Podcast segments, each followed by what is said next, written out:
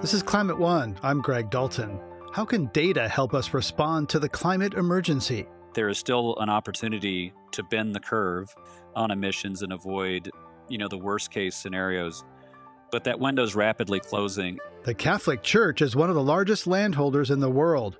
One effort is mapping their lands to work toward climate solutions. The last thing you want is another cool tech platform that doesn't get anything done, but rather helps people who already are committed and intelligent to even get more information that will help them continue to make better decisions. And what are the benefits of mapping heat on a very local level? It's really important to not just look at a city and say, okay, so this is going to be the temperature in 30 years from now, but you have to really know neighborhood by neighborhood what's going on so that you can help the neighborhoods that are most in need.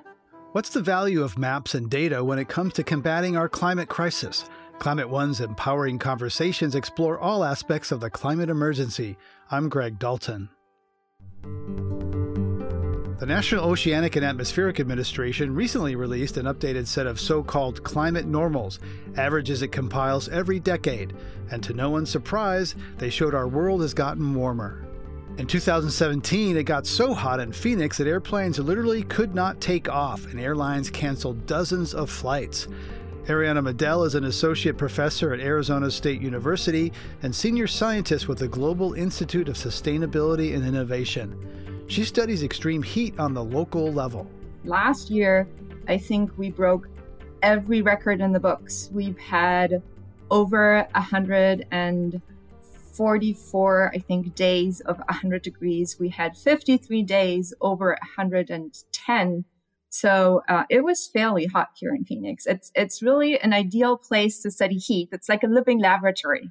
You're in the right place. And what are the factors that affect how humans experience heat on the local level? Like what determines the kind of micro factors on a particular block in a particular neighborhood? The the factor that most influences how we actually experience heat when we're outdoors is the direct sunlight. So it's the radiation that hits our bodies from, from the direct sunlight, the shortwave radiation. And there's a concept called mean radiant temperature, which is slightly different from air temperature. So you're probably familiar with air temperature. It's a, a temperature value you get from, from your weather forecast. Uh, but mean radiant temperature is more. So mean radiant temperature is the radiation that hits a body from 360 degrees from all directions. So it's the shortwave radiation that comes from the sun. That's the direct sunlight, the visible sunlight, the UVB. Um, but it's also the longwave radiation, which is the essentially the heat that's get that gets emitted from hot surfaces. So uh, imagine you're standing on top of an asphalt parking lot, and, and the asphalt parking lot has been sun exposed for most of the day. So that heat gets stored in the asphalt and slowly radiates back at your body. And so mean radiant temperature incorporates all of this, the long wave and short wave radiation, and it's a, a good measure of how you actually feel when you're standing outside in the sun. Right. And you talk about uh, asphalt absorbing heat and then releasing it. We hear a lot about urban heat islands. Can you explain what they are and why they are a problem for people living in cities? Urban heat islands are a big problem because they make cities warmer, especially at night as we build cities, we bring in all these artificial materials into the city. We have to build infrastructure, roads, sidewalks. They consist of uh, concrete and asphalt. And those materials are really great at storing the heat during the day. They have a very high thermal admittance. So that means as the sun hits those surfaces during the day, they heat up and they store the heat like a sponge. And then as the sun goes down, uh, the, the surfaces slowly release the heat back into the atmosphere, which makes the city warmer at night than it would be if we didn't have these artificial surfaces. Wow. So just when people are looking for relief and cooling off in the evening, there's their driveway and the parking lot is is releasing more heat. So they got to Exactly. Okay. Heat is a leading cause of weather-related deaths in the country. What are the other human health impacts of excessive heat? Heat is really a, a, a, silent threat. You can't you can't really see it. So it's different from your hurricane or flooding or tsunami where you immediately see the impact. So heat is a silent killer. So as it's hot in the summer and and this this stress on the human body accumulates over time, people get more and more stressed. And and this causes in, in the long term more morbidity and mortality in regions that are hot. Um, but it's also the small things like you would like to walk your dog in the middle of the day and it's just too hot and you get sunburned and and it's just really an aspect of life that affects everyone here in Phoenix during the day. I was speaking to a urologist recently, and he said, Yeah, uh, we see more kidney problems during heat waves because people get dehydrated. That was a new one to me. I'm constantly thinking, of, I think I've heard a lot of all the climate impacts, but airplanes can't take off, and, and you know, kidney problems during heat waves was a, was a new one to me. Um, do some groups feel the health impacts more than others, elderly, children, etc.? Who's more vulnerable? There is definitely an, an, equal distribution in, in the impacts of heat. Um, so people like you and me who can afford to run their air conditioning, we're probably fine most of the summer. But people who cannot afford to run their air conditioning 24 7, people who don't have a lot of money, people who are older, who maybe don't uh, don't notice the heat as much. So as you get older, your body uh, kind of loses its ability to to detect uh, these heat stress situations. Um, so, so those folks are much more vulnerable than your average person. Right. And that's kind of on the individual level. It's well established that wealthy neighborhoods have more trees and shade. I understand your research is focused on technically measuring heat in different ways. But if you look at the literature and, and the research of others, is there a correlation between race and class and the impacts of heat on people in cities? There is definitely a correlation between the heat distribution in a city and the demographics and, and the socioeconomics in a city. Uh, what we see frequently is that neighborhoods that have lower income families also have less trees.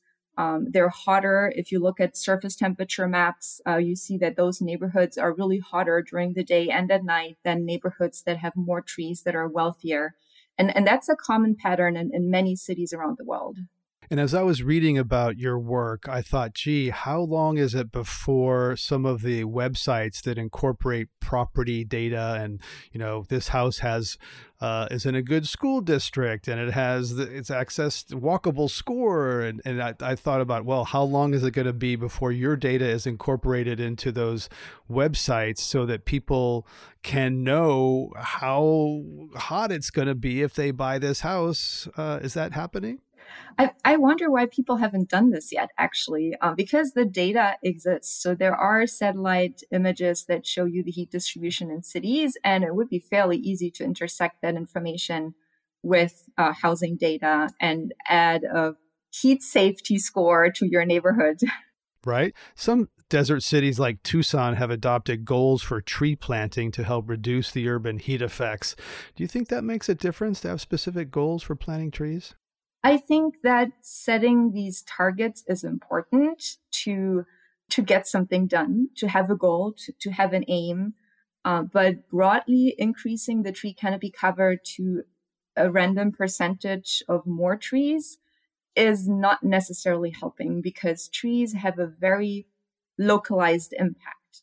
So it's really important to uh, do targeted interventions and plant those trees where people actually walk, where people exercise, where people are outdoors, so that those trees have the maximum benefit. You were involved in a report titled 50 Grades of Shade that measured the effectiveness of trees and engineered shade. What do you think cities and residents should do to provide the most effective shelter from rising heat? There are many ways to, to provide shade, and cities frequently uh, experience these infrastructure challenges where they, they have a location where they would really like to plant a tree, say a bus stop, for example. Uh, but then there are these sewer lines or power lines in the way. Businesses complain that, that people can't read their signage.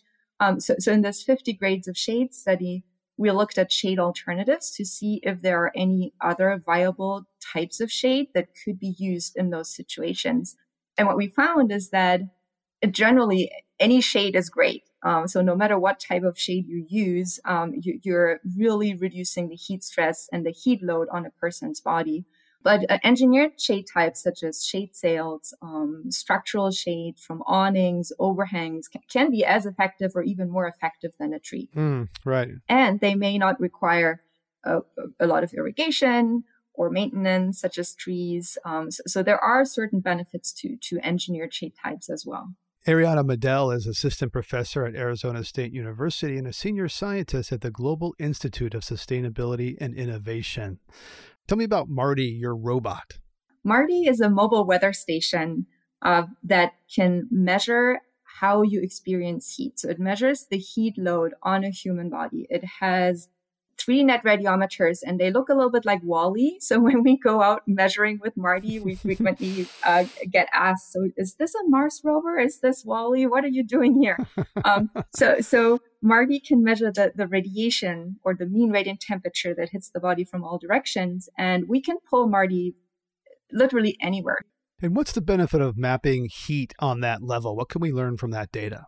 Mapping heat using Marty is a very human centric approach because Marty, you, you could think of him as a human, right? So Marty can go where humans can go. Marty has the same height, the same size approximately as a human. Marty really measures how we feel the heat as opposed to just the air temperature that you get from the weather forecast. Um, so that's why Marty's really great at measuring shade and, and the impact of, of different urban designs, different landscapings on how people actually experience the heat. And what are some of the real world implications of this research? It is projected that Phoenix will break many, many more heat records in, in the near future. So, so conditions anywhere in the world will just get uh, more extreme. Heat waves will last longer. Uh, they they will be hotter. Um, they will occur more frequently. And as these conditions become more harsh and more extreme, we have to make sure that people can still be active outdoors. And in order to achieve this, we have to come up with urban design strategies and interventions that can protect people from the heat. I flew into Portland, Oregon a while back and saw a sea of white roofs as the airplane was descending. Why aren't white roofs the norm, especially in hot regions? It seems so simple and cost effective. That's a good question. Painting roofs white works in a way that the um, energy that comes from the sun is actually reflected back into the atmosphere as opposed to being stored inside the roof because the roof, similar to the asphalt and concrete, is of, has a very high thermal admittance. So it's really great at storing the heat during the day and releasing it at night. So if you paint a roof white or with a highly reflective paint, it can stay cool during the day. It's not going to heat up as much. So that will reduce your urban heat island. It, it's a very effective way of, of cooling an urban area. And we have plenty of roofs available. Right. And I also saw something on your website about painting sidewalks to reflect heat. That was a new one. Uh, is that effective and is that happening? The city of Phoenix last year started a pilot project where they painted roads in eight district neighborhoods with a highly reflective paint. It's a, a, type of coating that increases the reflections. So as the sun hits the asphalt, it's going, the energy is going to be reflected back into the atmosphere as opposed to being stored in the road, which makes the road stay cooler to the touch during the day and also then reduces the urban heat island at night. In terms of the results, it definitely reduces the actual surface temperature of the road up to 10, 16 degrees Fahrenheit. So it was actually fairly um, sizable. Right. So we might be seeing, you know, shiny, glossy white roads instead of black roads, uh, asphalt roads in the in the future. How do you see localized mapping fitting in with larger mapping of climate impacts? I think local mapping is really important because resources for heat interventions are limited. Cities don't have endless amounts of money to plant trees and to provide shade. So, so producing these localized maps helps cities actually plan those interventions and find areas that, that are in the most need for these interventions. So it's really important to not just look at a city and say, okay, so this is going to be the temperature in 30 years from now, but you have to really know neighborhood by neighborhood what's going on so that you can really target your interventions and help the neighborhoods that are most in need. We'll also talk about the the cultural adaptation. You know, um, I lived a lot, lived in China and, and other places in Asia where people just carry around umbrellas for heat, something we don't really see in the United States. I'm curious about the kind of the human adaptation. We've been talking about planting trees and building uh, overhangs and shelter and that sort of thing you know, I don't know if your robot is going to, you know, go around with an umbrella, maybe not, but Uh, well, actually, we had um, jokingly we had planned a study uh, called Marty Poppins, where we uh, wanted to investigate the effectiveness of different types of umbrellas and put different types of umbrellas on top of Marty and see how he feels. So, so that's definitely something that's on our research agenda. Right. Okay. Marty Poppins. I like it. So, on a personal level, do you think heat will ever cause you to move away from Arizona? Are you so excited to stay there and study it as it rises and rises?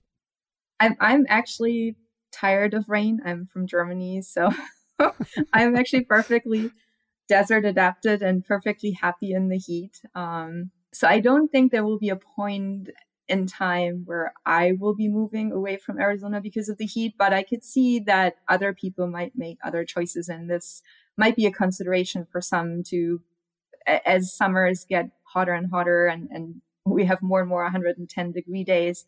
Yeah, internal climate migration is already starting to happen in the United States. Ariane Middel, thanks for coming on Climate One. Thank you so much for having me. It was fun. Ariane Middel is an associate professor at Arizona State University studying extreme heat.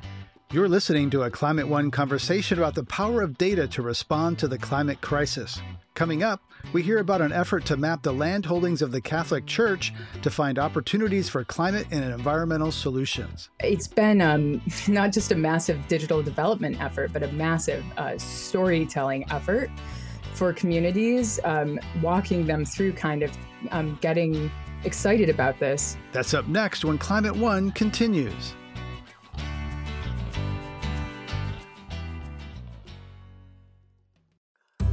This is Climate One. I'm Greg Dalton, and we're talking about how mapping at the local, regional, and global level can help humanity respond to the climate emergency.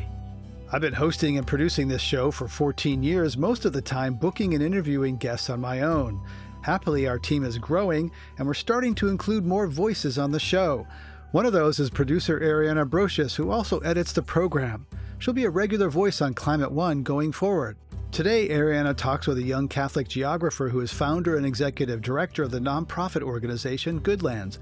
Molly Burhans approached the Vatican in 2016 about using advanced software to map the lands under Catholic ownership as a starting point for climate action. You're a Catholic and a cartographer. What inspired you to look to your religion as an avenue for combating climate change? Initially, I was really looking um, at land use and regenerative agriculture as a whole. Climate change being a critical piece of, you know, the kind of systemic environmental problems we're facing, including biodiversity loss and habitat destruction. And I was considering becoming a, a nun. And I had met these really cool nuns. There are really cool nuns. And I noticed that their land management at the the large mother house was uh, you know, there were erosion issues, invasive species. And I, at the time, had co founded my first company, which is Grow Operative, a worker owned cooperative in Buffalo, which is one of those indoor vertical farming companies. And, you know, I saw, wow, like before I do this, you know, what could I bring to this community would be that, you know, sustainable land management, including uh, regenerative agriculture, because I realized it was just a multiplier for every single mission, you know, um, I think any belief system, whether it's you know Catholic, Muslim, um, even you know agnosticism, humanism, we all share, um, I think, a common core value of um, you know helping others in need and you know helping our communities flourish and and a desire for the world to flourish and you know i saw that land and the environment is a multiplier of every single one of these missions it was just kind of seeing that, oh, wow, we're like collectively as a network, the largest landholder in the world. And there's no one really doing this. And like everything we do would benefit from sustainable land management. Right. So, for those who don't know, what's the Laudato Si? Laudato Si was the Pope's Pope Francis's uh, encyclical on the environment, his this document, and it is an absolutely um, if you haven't read it, I completely just recommend checking it out. It interweaves spirituality and science with the Catholic faith and with climate change, and also, you know, at the end there is an invitation of prayer for the faithful, there's one, but also he has one um, included for everyone. Within that document, it, he beautifully shows, I think, how how this is a problem for all of us right now. You know, and we need everyone to work together. And how influential was that document on you and the work you do? You know before that i was really into environmentalism i mean my my parents you know i grew up in a house that was like part of the sierra club and like we always you know spent time in nature growing up as a kid and my parents are scientists and like you know the the nun farm thing was way before Laudato Si. That was like a couple years, two years before.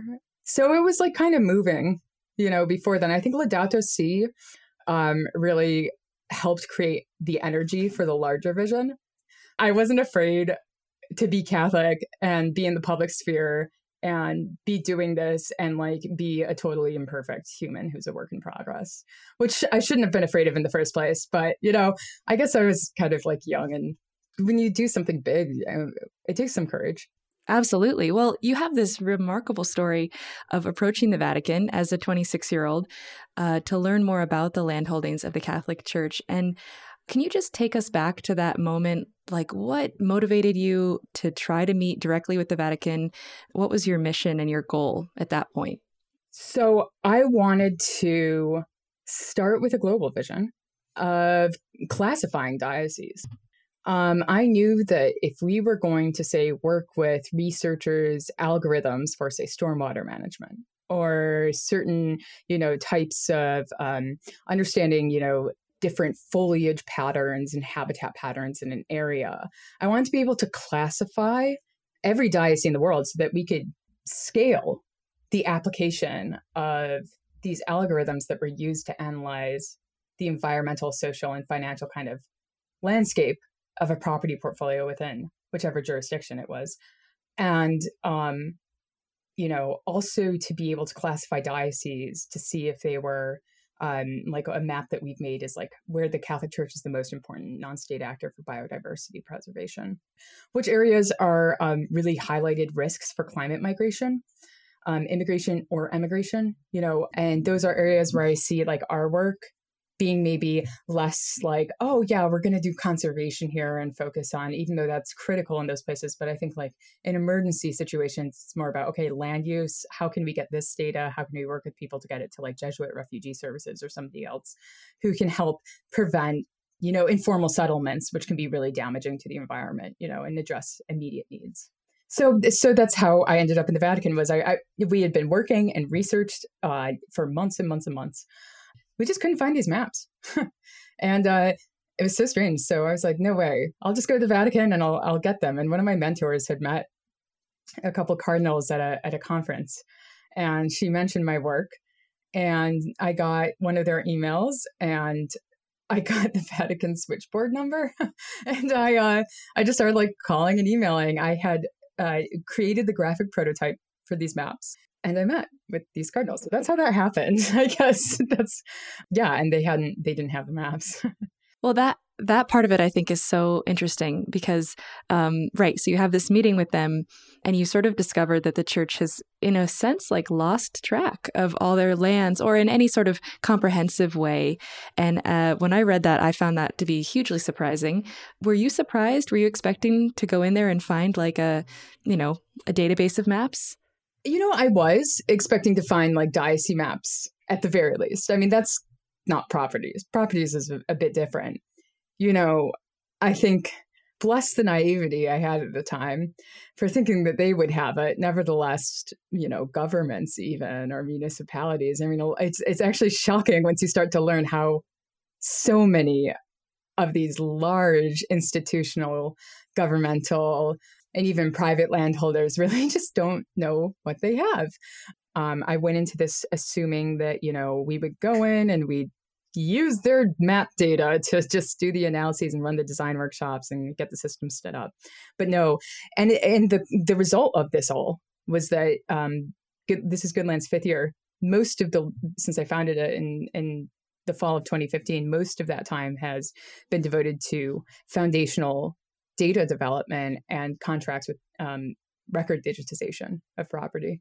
I'm talking with Molly Burhans, founder and executive director of Goodlands, a nonprofit mapping organization that's working to empower change and climate action through land stewardship. So, Molly, can you tell me a bit more about some of the land use changes that you have made possible, maybe, or that um, you've explained could be options for the Catholic held lands that could impact climate change? I think one of my uh, most basically almost simple, stupid contributions um, of the last handful of years has actually been communication and helping people realize that they should understand the environment if they're going to do environmental programs. Maps have really helped um, communities uh, be able to see that kind of environmental, uh, why that piece is so important. I mean, we have done a lot of this work pro bono. I've had to carve out kind of this space of first, okay, this is what a map, a digital map is.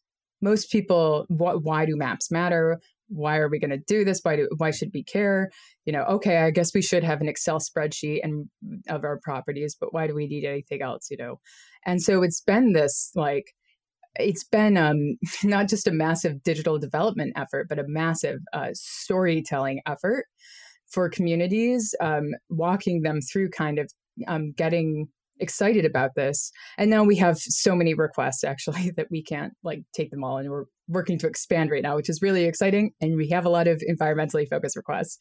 You mentioned that you know one possible use of land as we see more of climate impacts and climate disruption will be maybe providing space for, for migrants or people who are kind of forced to move because of those changes and i think that's a really interesting sort of forward looking use of some of these properties so it's your belief, right, that the Catholic Church has a role to play in some of these large scale changes because they are already sort of, as an institution, it is focused on being inclusive and just. And that's sort of part of its mission, right? Yeah, I would say even further. I love uh, James Joyce has uh, a, a, quote. I think it might be in Finnegans Wake. It's "Here comes Catholic, here comes everyone," just because we're the most organized even though we're pretty disorganized, but we're the most organized religious institution on the planet. You know, like as far as its its size and um, you know, there's a lot of other sub denominations or different groups, but the Catholic Church is, you know, has that infrastructure that really nobody nobody else has globally, and it is the largest network of uh, humanitarian aid, unless you count all member organizations of the UN. It is the largest network of healthcare globally. Uh, Catholic health facilities are 26% of healthcare facilities globally. Um, it's the largest network of non governmental um, education serving over 54 million students around the world. So, of course, when I founded Goodlands, I was like, oh, yeah, they must have the largest network of conservation. I'm so excited to be a conservation nun. And then I realized I would have to be the original conservation nun, maybe. I don't know. um, with migration, absolutely. I mean, I think. I think it's not only migration actually. I think having a group like the Catholic Church, um, you know, involved in climate solutions, um, or people like you said who are looking at this kind of inclusive view, is is potentially. Um, I see it as important, and one of the reasons that I see it as important is, um, you know, when we look at the history of, of what do we mean by ecosystem health, what do we mean by landscape restoration? The reality is, landscape ecology, Richard Forman really made it into a science in the 80s. I mean, it's still becoming itself. You know, we, in the Anthropocene, we don't know. We just don't really get, we know what doesn't work. We know what's making people unhealthy. But we're in this age where I'm actually, it gives me so much hope to think that, like, as we define and understand how we really relate to ecosystems, human health has to be a, a piece of that. And there has to be a concern with climate solutions for every single human on this planet and their inherent dignity.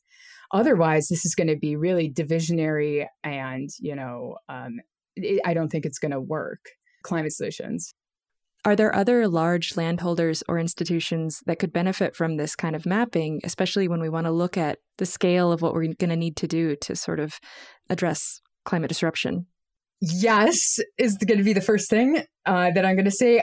I love so much. Like I stepped back the other week actually to look at Goodlands, kind of how we've been working with these parallel processes of the Vatican Cartography Institute, which is under renegotiation. Um, so, the Vatican Cartography Institute, the spatial data infrastructure for the Catholic community, the kind of regional clients that we work with, those are really the kind of contracts and and what I've described mostly is that regional work. And then there's the boots on the ground, which is the champions, the uh, who are really excited about the environmental or social causes or um, you know locally or the uh, you know the catholic groups there's so many like focolare or you know catholic workers who who um, can really like make things come to life because you know the last thing you want is another cool tech platform that doesn't get anything done you know but rather helps people who already are committed and intelligent to even get more information that will help them continue to make better decisions you know at the are more scientifically informed. Land and religion are have really been such drivers of civilization you know what we believe um, and uh, what sustains us and our civilizations and the power that comes with land. And the two together, I think, are very powerful uh, leverage points within the Vatican Cartography Institute, hopefully, or even outside, um, having a, a, kind of convocation of different uh, major NGOs within the Catholic world and groups to discuss spatial data infrastructure. So infrastructure, what is that? It's it's the policy, it's the people, and it's the technology coming together to help facilitate interoperability. So that really transference of information between them in secure ways and also um, to support you know the use of that information well. So a good example would be the spatial data infrastructure for example could help. If we did a mapping project in you know california and the bigger the big one hits um, that infrastructure could help them quickly you know open their data with their own approval with these security standards in place to disaster relief immediately. That we see as outside of the Vatican, and we have um, that's actually in its third phase of development. And there's like a open kind of hub of non-sensitive information that we've launched. You know, it's something that really shows that provides this framework for any, you know, multinational organization mm. to intelligently implement some sort of coordinated you know environmental programs or that can also maximize you know other mission based work that they're doing I've been speaking with Molly Burhans, founder and executive director of Goodlands, a nonprofit mapping organization working to empower change and climate action through land stewardship. Molly, thanks for being on Climate One. Thank you so much, Ariana. You're listening to a conversation about using maps to advance climate solutions. Coming up, we discuss a new program that uses satellites to identify specific sources of carbon emissions. Someone needs to take action now to clean up uh, what is a very wasteful set of infrastructure and, and, and, practices right now in the energy sector, in the waste management sector, in the agriculture sector. You know, we just don't have time for do overs and missed opportunities because the data is incomplete or bad. That's up next when Climate One continues.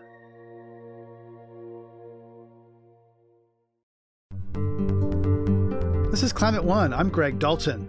We're talking about using maps and data to help address the climate emergency. Technology for measuring the totality of global carbon emissions is highly refined. For example, we know that half of all the carbon pollution humans have ever dumped into the sky has happened in just the last three decades. That's mind blowing. But understanding the specific sources of those emissions at the scale of factories or communities has been more elusive. Carbon Mapper is a new nonprofit organization that uses satellites to identify carbon emissions down to the level of a farm or factory. It's a public private partnership that includes universities and NASA's Jet Propulsion Lab and is backed by philanthropists. Carbon Mapper CEO Riley Duren says it's built on a system of systems. The Carbon Mapper program is both building and launching new satellites that will begin to launch in 2023. Um, it also includes airborne remote sensing surveys of key regions around the U.S. to find uh, methane super emitters and work with uh, decision makers to do something about it.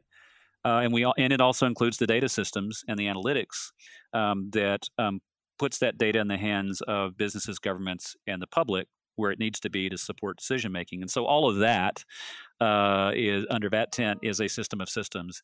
Who have you caught cheating or underreporting their emissions of climate eating gases? So I, would start by saying what what have we found in terms of methane emissions and, and CO2 emissions that was surprising, and I I hesitate to use to to use the phrase you did um, cheating because I think the the biggest challenge we have is just general lack of awareness uh, on the part of operators, regulators, and the general public about where greenhouse gas emissions are occurring, uh, how much they're emitting, and why. So, are you saying that companies have leaking pipelines and leaking facilities, and they don't even know how much is coming out because they don't have the equipment or they don't have the financial incentive to know what's leaking out from their uh, factory or refinery or pipeline? Yeah, I think that's generally generally right. Um, there are certainly cases where facility operators are well aware um, that they have emissions from a piece of equipment, um, either because they're not required to mitigate those emissions, which is you know is the case in most sectors in most regions today. There just there isn't much in the way of rules or regulations regarding methane, although that's changing. The bigger challenge is that the technology required to find, uh, pinpoint, and measure methane emissions at the scale of pieces of equipment where people can actually do something about it. Uh, that technology is tends to be expensive and it's difficult to deploy it over large areas uh, quickly and so there's just there's there are a lot of gaps in the net right now and what are the relative climate impacts of carbon and methane? We certainly hear a lot more about carbon, but we know that methane's more important. Sure. So, so the and the first thing to to to remember is that that both methane and carbon dioxide are carbon molecules. They both have carbon in them. People often use carbon as shorthand for carbon dioxide. There's more in terms of the magnitude of CO2 emissions, but methane um, really packs a very powerful climate punch and by that I mean its global warming potential on a 20 year time horizon is nearly 90 times greater uh, than an equivalent amount of carbon dioxide. Additionally, it is important to understand from air quality perspectives because methane is both an ozone precursor and in many cases uh, it comes along with co emitted reactive uh, uh, pollutants that have health impacts.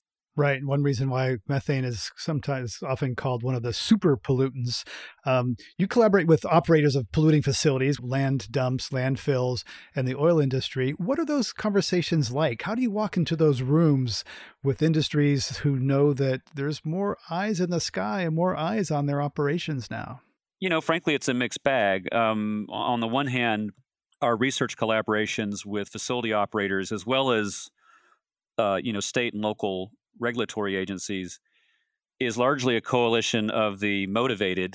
Um, you know, these tend these tend to be larger larger companies that have um, you know well established or, or, or, recently established decarbonization targets.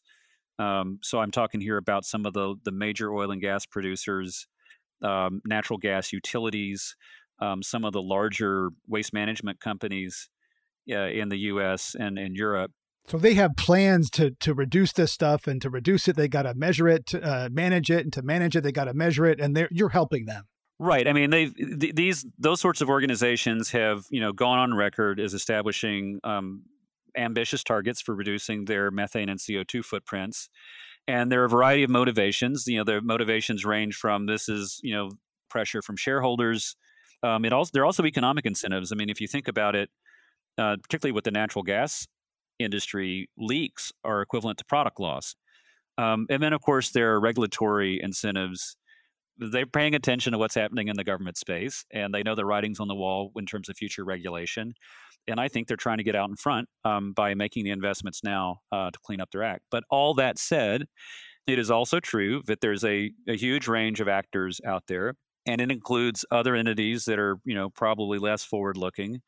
And to be fair, it also includes businesses and sectors of society that simply just aren't as far along technologically. And the best example I can give is that is agriculture. You know, we're often talking about small family owned farms, uh, and we're also talking about, you know, biogas produced by livestock. Uh, and things like rice cultivation, and um, there aren't necessarily immediate solutions to those um, to those emissions. Although there are people working on it.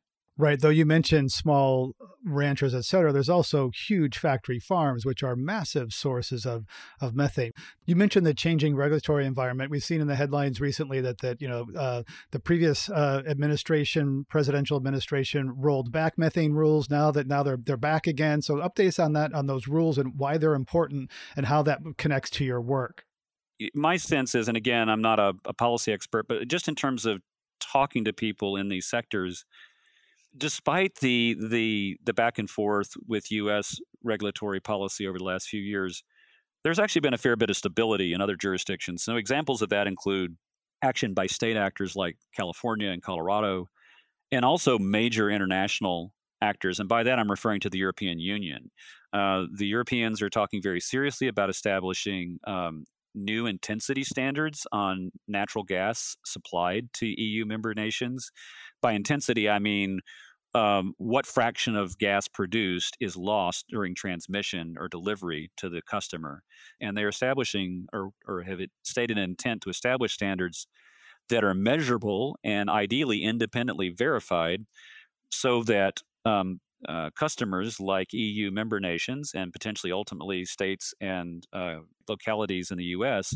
can look at the uh, look at the methane intensity uh, certification of a given supplier and make informed decisions about where they want to purchase their gas. And what we are hearing from the industry is that again, I think these companies see the writings on the wall, and um, they're not going to wait around um, for things to settle down. Riley Duren is CEO of Carbon Mapper and a research scientist at the University of Arizona.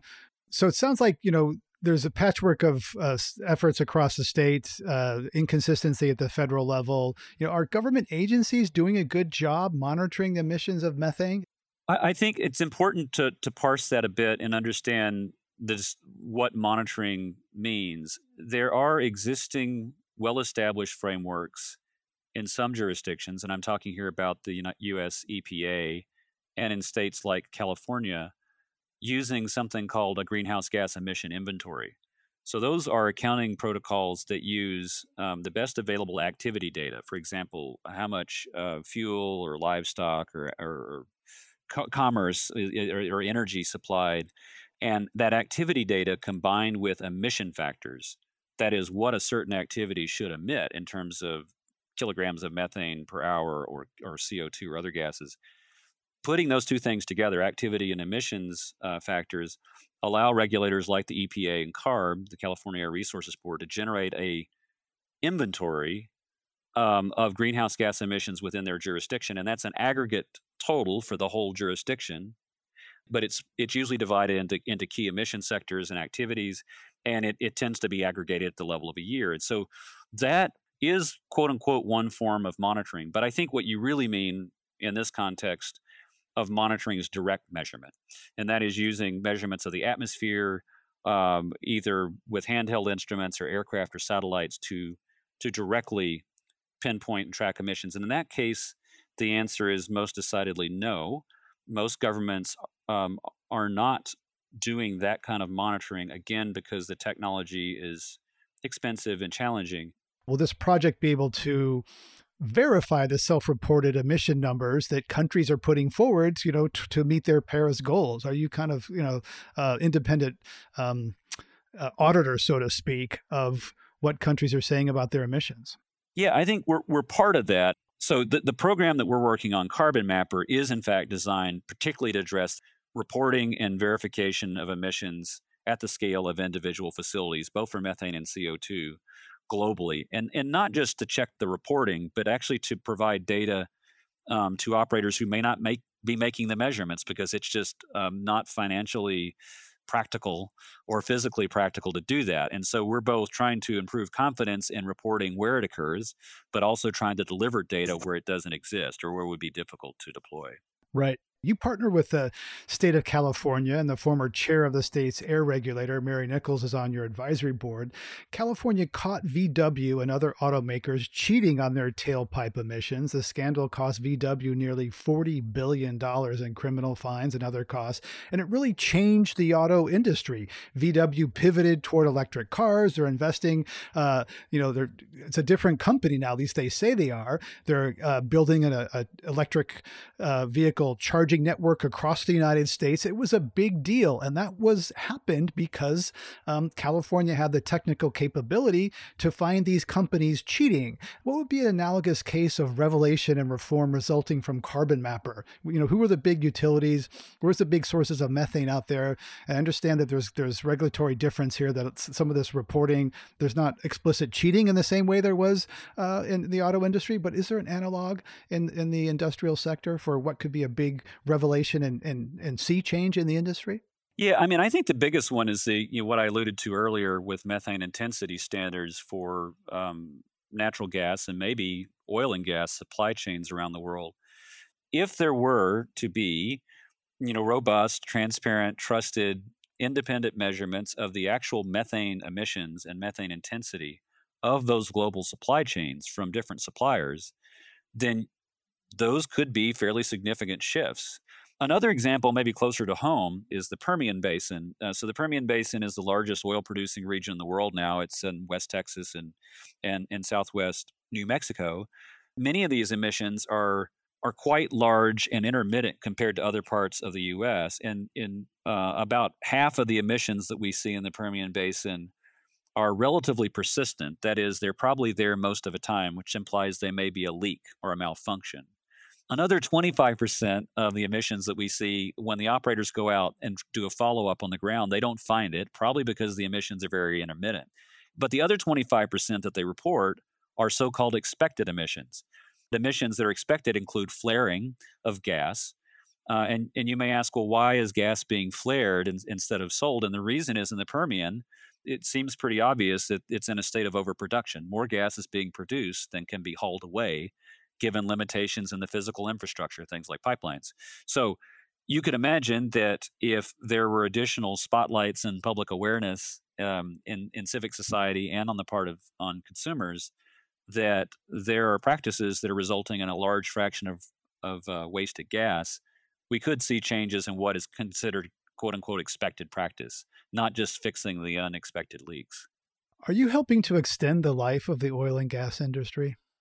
Um, I don't think that what we're trying to do will directly impact the how to say this the transition period uh, of gas. The the way I like to, or or or, or I'll say fossil fuel energy, and I just say that because you know uh, my own naive assessment is it's a fairly complex landscape of incentives and actors, and what we the, the idea that what we're doing could prolong or extend something is I'm skeptical of. Or are you enabling? Because there's some people the, who say, look, we got to get off fossil fuels as fast as possible. The climate science is scary. Uh, we got to keep it in the ground. And I could see you saying, well, we're, you know, we're cleaning up a dirty industry. But I could also see saying, well, you're enabling them to, you know, well, I, I, guess I have a different perspective. I mean, is is the alternative to not make the measurements and just and just push to shut it all down and hope for the best? I'm I'm I'm pragmatic in the sense that, unfortunately, I think that human efforts to mitigate greenhouse gases are not moving as fast as they need to because it's complicated because there are many you know many conflicting forces. And so my feeling is, and I think this is grounded in the science, is there is an opportunity to get real traction now, not in 20, 30 years, but the next five to 10 years to significantly reduce emissions of methane and other greenhouse gases now and have an immediate climate benefit. And and when I so if we're talking about action now, we're talking about the infrastructure that's going to be in place over the next decade. So I don't think what we're doing to help pinpoint and expedite repair of methane leaks in any way uh, should impact or um, dilute efforts to transition to truly renewable energy sources. I think it's just a pragmatism that someone needs to take action now to clean up uh, what is a very, a very uh, wasteful set of infrastructure and, met, and, and practices right now in the energy sector, in the waste management sector, in the agriculture sector. President Biden has proposed a $16 billion plan to plug abandoned oil wells that are leaking greenhouse gases. Fixing hundreds of thousands of orphaned wells is favored by Republicans and Democrats. Can Mar- Carbon Mapper help guide that program if it is enacted? Yeah, I mean, um, I think this was long overdue and it's critically needed. Um, the um, you know the the Biden administration's recent announcement of cutting emissions, greenhouse gas and emissions, um, by fifty percent by the end of this decade. That's that's uh, you know less than eight years now, is incredibly ambitious, and I think that uh, one thing that is that I think is still missing is a commitment, uh, a recognition, and a commitment to make science based emissions data part of the solution. Um, I think that um, you know, we've talked about the current state of the art and the fact that um, uh, existing monitoring systems are pretty sparse. And so I think if um, if the U.S. is truly serious about being a climate leader on the international stage, then then I think this suggests a need for serious investments in in critical climate data infrastructure like the kinds of measurements we're talking about um, um, to operationalize and scale up uh, methods. We just, we, you know, we just don't have time for do overs and missed opportunities because the data is incomplete or bad. On a personal level, what keeps you up at night? Do you really think that technology is going to solve this? What keeps me up at night is is the fact that um, that with the data we have, the answer is unequivocal that the window uh, um, for action on climate change is narrowing. I think you know that there is still an opportunity uh, to to bend the curve on emissions and avoid you know the worst case scenarios, but that window is rapidly closing. We will not solve everything, obviously, with greenhouse gas monitoring, but our uh, we've perceived that Carbon Mapper, um, with this unique partnership will help fill some critical gaps and it will do it quickly. And hopefully, government will pick up the ball and run with it uh, in, in the second half of the decade so that this need not all be on the backs of philanthropy going forward. And on the note of philanthropy, we should note that after we booked you, uh, we realized that one of your philanthropic supporters, the Lawrence family, is also a philanthropic supporter of Climate One. Riley Duren is CEO of Carbon Mapper and a research scientist at the University of Arizona. Been talking about mapping methane, carbon, and other climate eating gases. Riley, thanks for coming on Climate One. My pleasure, Greg. Nice talking to you. You've been listening to Climate One. We've been talking about the power and value of maps to help us respond to the climate emergency. To hear more Climate One conversations, subscribe to our podcast on Apple, Spotify, or wherever you get your pods. Please help us get people talking more about climate by giving us a rating or review. It really does help advance the climate conversation. Brad Marshland is our senior producer. Ariana Brocious is our producer and audio editor. Our audio engineer is Arnav Gupta. Our team also includes Steve Fox, Kelly Pennington, and Tyler Reed. Gloria Duffy is CEO of the Commonwealth Club of California, the nonprofit and nonpartisan forum where our program originates. I'm Greg Dalton.